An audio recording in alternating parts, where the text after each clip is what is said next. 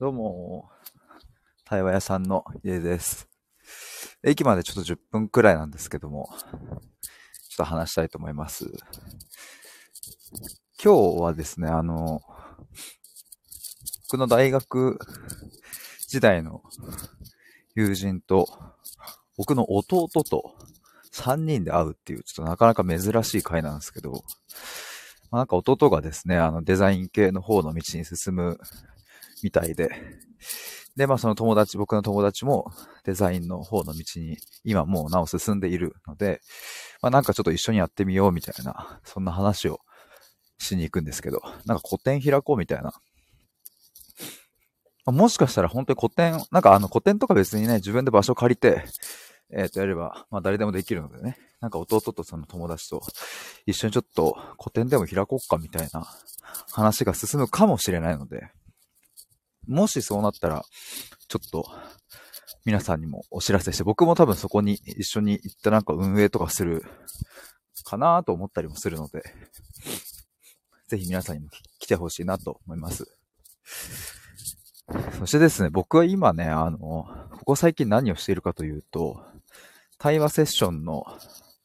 クライアントさん募集に向けてですね、まあいろいろちょっと作っているところなんですけども、まあ着々とね、いろいろ進んできましたよ。ちょっとコロナでね、あの10日ぐらいですかね、あのもうもろもろいろいろもうストップしちゃって、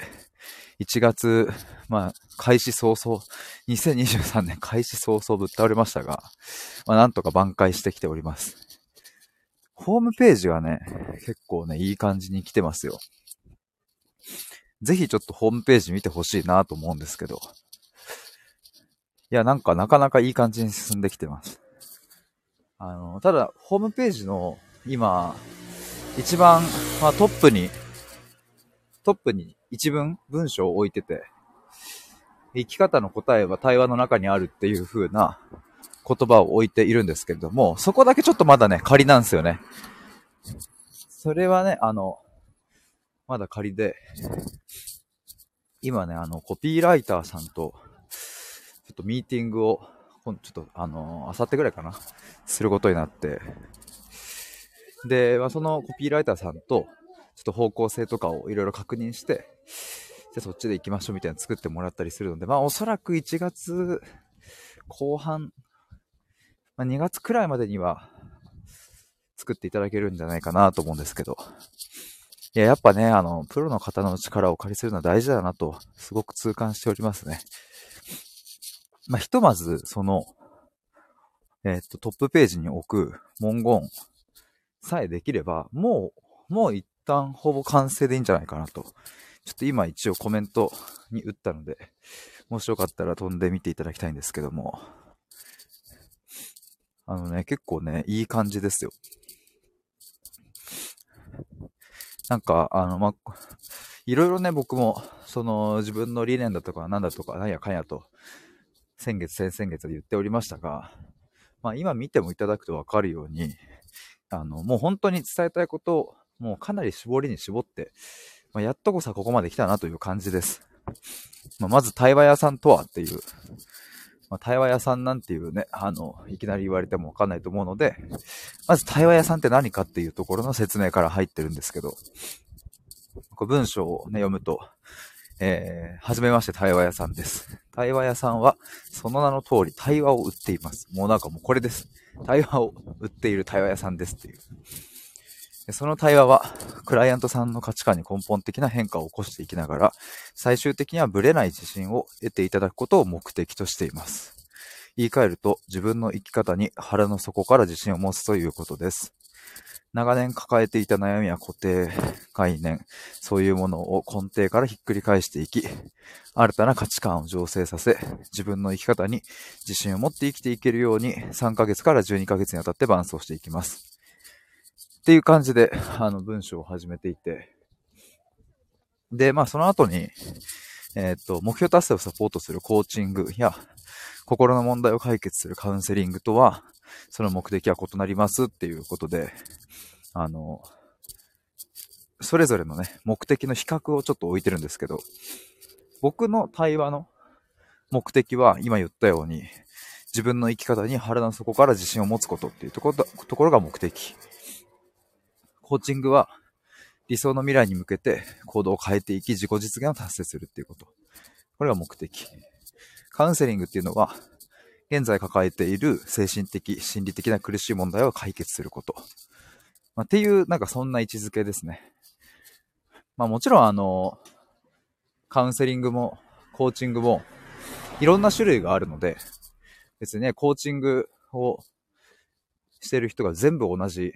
かっていうと全然、いや、むしろそんなことなくって、あの、よりビジネスとかに特化したコーチングをしている人もいるし、目標達成に特化したコーチングをしている人もいるし、まあカウンセリングだって、そうだな、なんかこう、本当に医療の世界だったら、そういう精神疾患の方を対象とするカウンセリングをしているし、でも別にそういうんじゃなくて、あの、まあ、心理カウンセラーみたいな感じでね、例えばなんか夫婦間の悩みのカウンセリングとかっていうのもあったりとかすると思うのでね、あの、もちろんいろんな種類が、まああるんですけど、まあ、その全てを網羅してここのページに表現することはちょっとできないので、まあ、一般的にコーチングってこういう解釈だよね。カウンセリングってこういう解釈だよねっていうことで書いております。まあだから人によってはね、捉え方が違うところはあるかもしれませんが、まあおおむねこの方向性で、まあ僕の解釈としてはこういうふうに捉えているので、まあ特に間違ってはないかなと思うんですけど、まあっていうところから始まってですね、まあ、ここまででひとまず対話屋さんって何者なのかっていうことと、まあ、あの、他の対話を売りとしているサービスとの違いが何なのかっていうことは、まあ、ある程度、ここまででお伝えできるんじゃないかなと思います。で、その次のところで、対話の特徴についてっていう風に書いてあるんですけど、ここからもう少し具体的に、じゃあ対話屋さんって、えっ、ー、と、どんな対話をしてくれるのっていうそこにもうちょっと焦点を当てて深掘りしている感じですね。で、対話屋さんの対話の特徴について、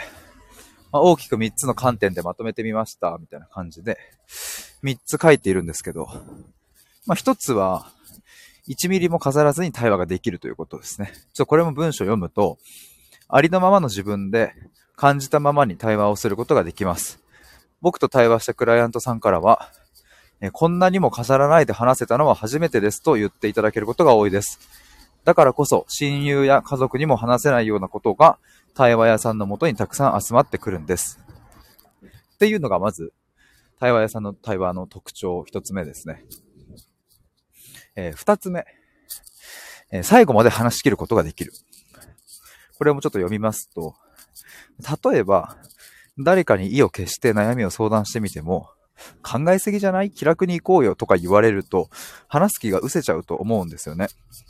でも安心してください。僕はとにかく興味を持ってあなたの話をお聞きするので、気づいたら最後まで話し切れています。これが、対話屋さんの対話の特徴二つ目ですね。気づいたらっていうのがやっぱこうミソですね。聞かれてる感じがしないっていうのもよく言っていただけるんですけども、そうなんかもう気づいたら全部喋っちゃってたわみたいな感じになっていると。で、対話屋さんの対話の特徴、三つ目。心から楽しい対話の時間。これもちょっと読むと、えクライアントさんからまるで宝探しをしているようですと言っていただいたことがありました。これはでも大げさでもなく、本当にそのくらい楽しい対話の時間なんです。丁寧にあなたのお話を聞きながら、和やかな雰囲気で対話をしていきますので、どうぞリラックスして楽しみながらお話しくださいという。まあ、これはね、結構、まあ、シンプルですけども、結構ここが僕としては、まあ一番押したいといえば押したいところというかね、まあこれ、この特徴3つ全部まあ相互に絡み合ってるというか、本当に楽しい時間だからこそ飾らないで話せるし、まあ飾らないで話せるから最後まで話し切ることができるし、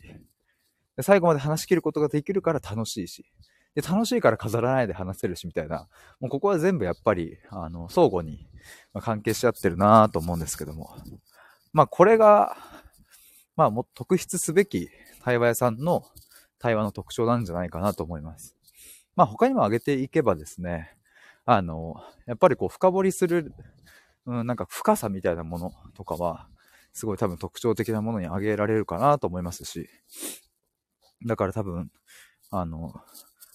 最後まで話し切ることができるっていう特徴を挙げましたけれども、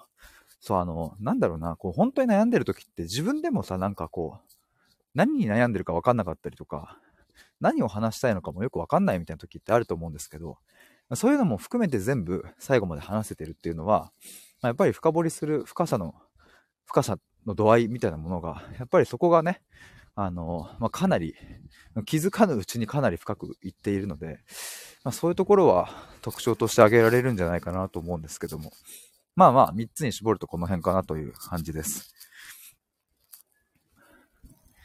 で、その後にですね、えっ、ー、と、僕の思いということで、この対話にかける思いみたいなものを最後文章にまとめております。そこも最後ちょっと読みますと、えっ、ー、と、僕の思い。僕自身、社会人になってから、コーチングやカウンセリングなど、何回か対話のサービスを受けたことがあります。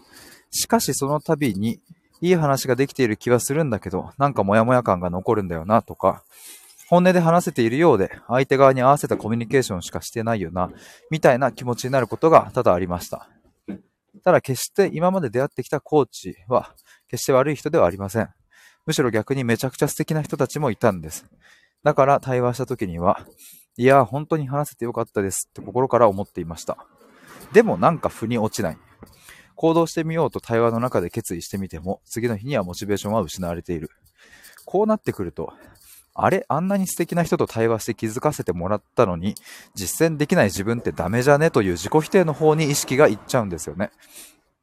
もしかしたら今読んでくださっているあなたにも、あなたもこのような経験をされたことがあるかもしれません。ただ、ここにある本当の問題は、実践できない自分の弱さではなく、腹の奥底にある本音を話しきれていないというところにあるんです。これはつまり、聞き手であるコーチやカウンセラーが、クライアントの腹の奥底にある本音を聞き、聞ききれていないということなのです。まさにここに僕の問題意識が強くあります。だからこそ僕自身は、腑に落ちない対話ではなく、この先の人生の糧になる一生もんの対話をお届けしたいという、えー、強い思いがあります。もしあなたがコーチングやカウンセリングを受けたり、必死で自分と向き合ってきたけど、結局いつも解決することができず、その度にこのままじゃダメだ、なんとかしたいと感じているのであれば、ぜひ対話屋さんの対話を受けていただきたいです。今まで解消されなかったモヤモヤの原因がわかり、そして根本的な価値観の変容を体感していただけいただけると思いますので、ぜひお待ちしています。という感じです。なんか、あの、ちょっと今改めて自分でも読んでみましたが、まあこの流れで、なんかこう対話屋さんとは何者なのかっていうのは、なんか大まかにお伝えできるんじゃないかなと思いました。で、その後に対話セッションの申し込みだったり、プロフィールが来てたりとか、で、最後の方はオンライン対話会のお知らせみたいなのも差し込んでいて、あちなみにね、あの、3月1日に開催予定のオンライン対話会は、おかげさまで満席になりまして、次回は4月1日にやりますので、もしよかったら公式 LINE 登録して、待っていただけると、そっちで情報を流しますので、よろしくお願いします。あの、今ちょっと、ここのコメント欄の方にも LINE のリンクを打ちましたので、ぜひ、よろしくお願いします。一応ですね、オンライン対話会は、あの、毎月月初1日にですね、定員5名で参加費無料で、えー、夜の9時から開始するみたいなこれを毎月定期開催していこうと思いますので、ぜひお気軽にご参加ください。そんなところでしょうか。ちょうど今駅に着きまして、これから都内へ GO していきたいと思います。潜って聞いていただいた皆さんありがとうございました。またライブします。ではではお疲れ様です。バイバーイ。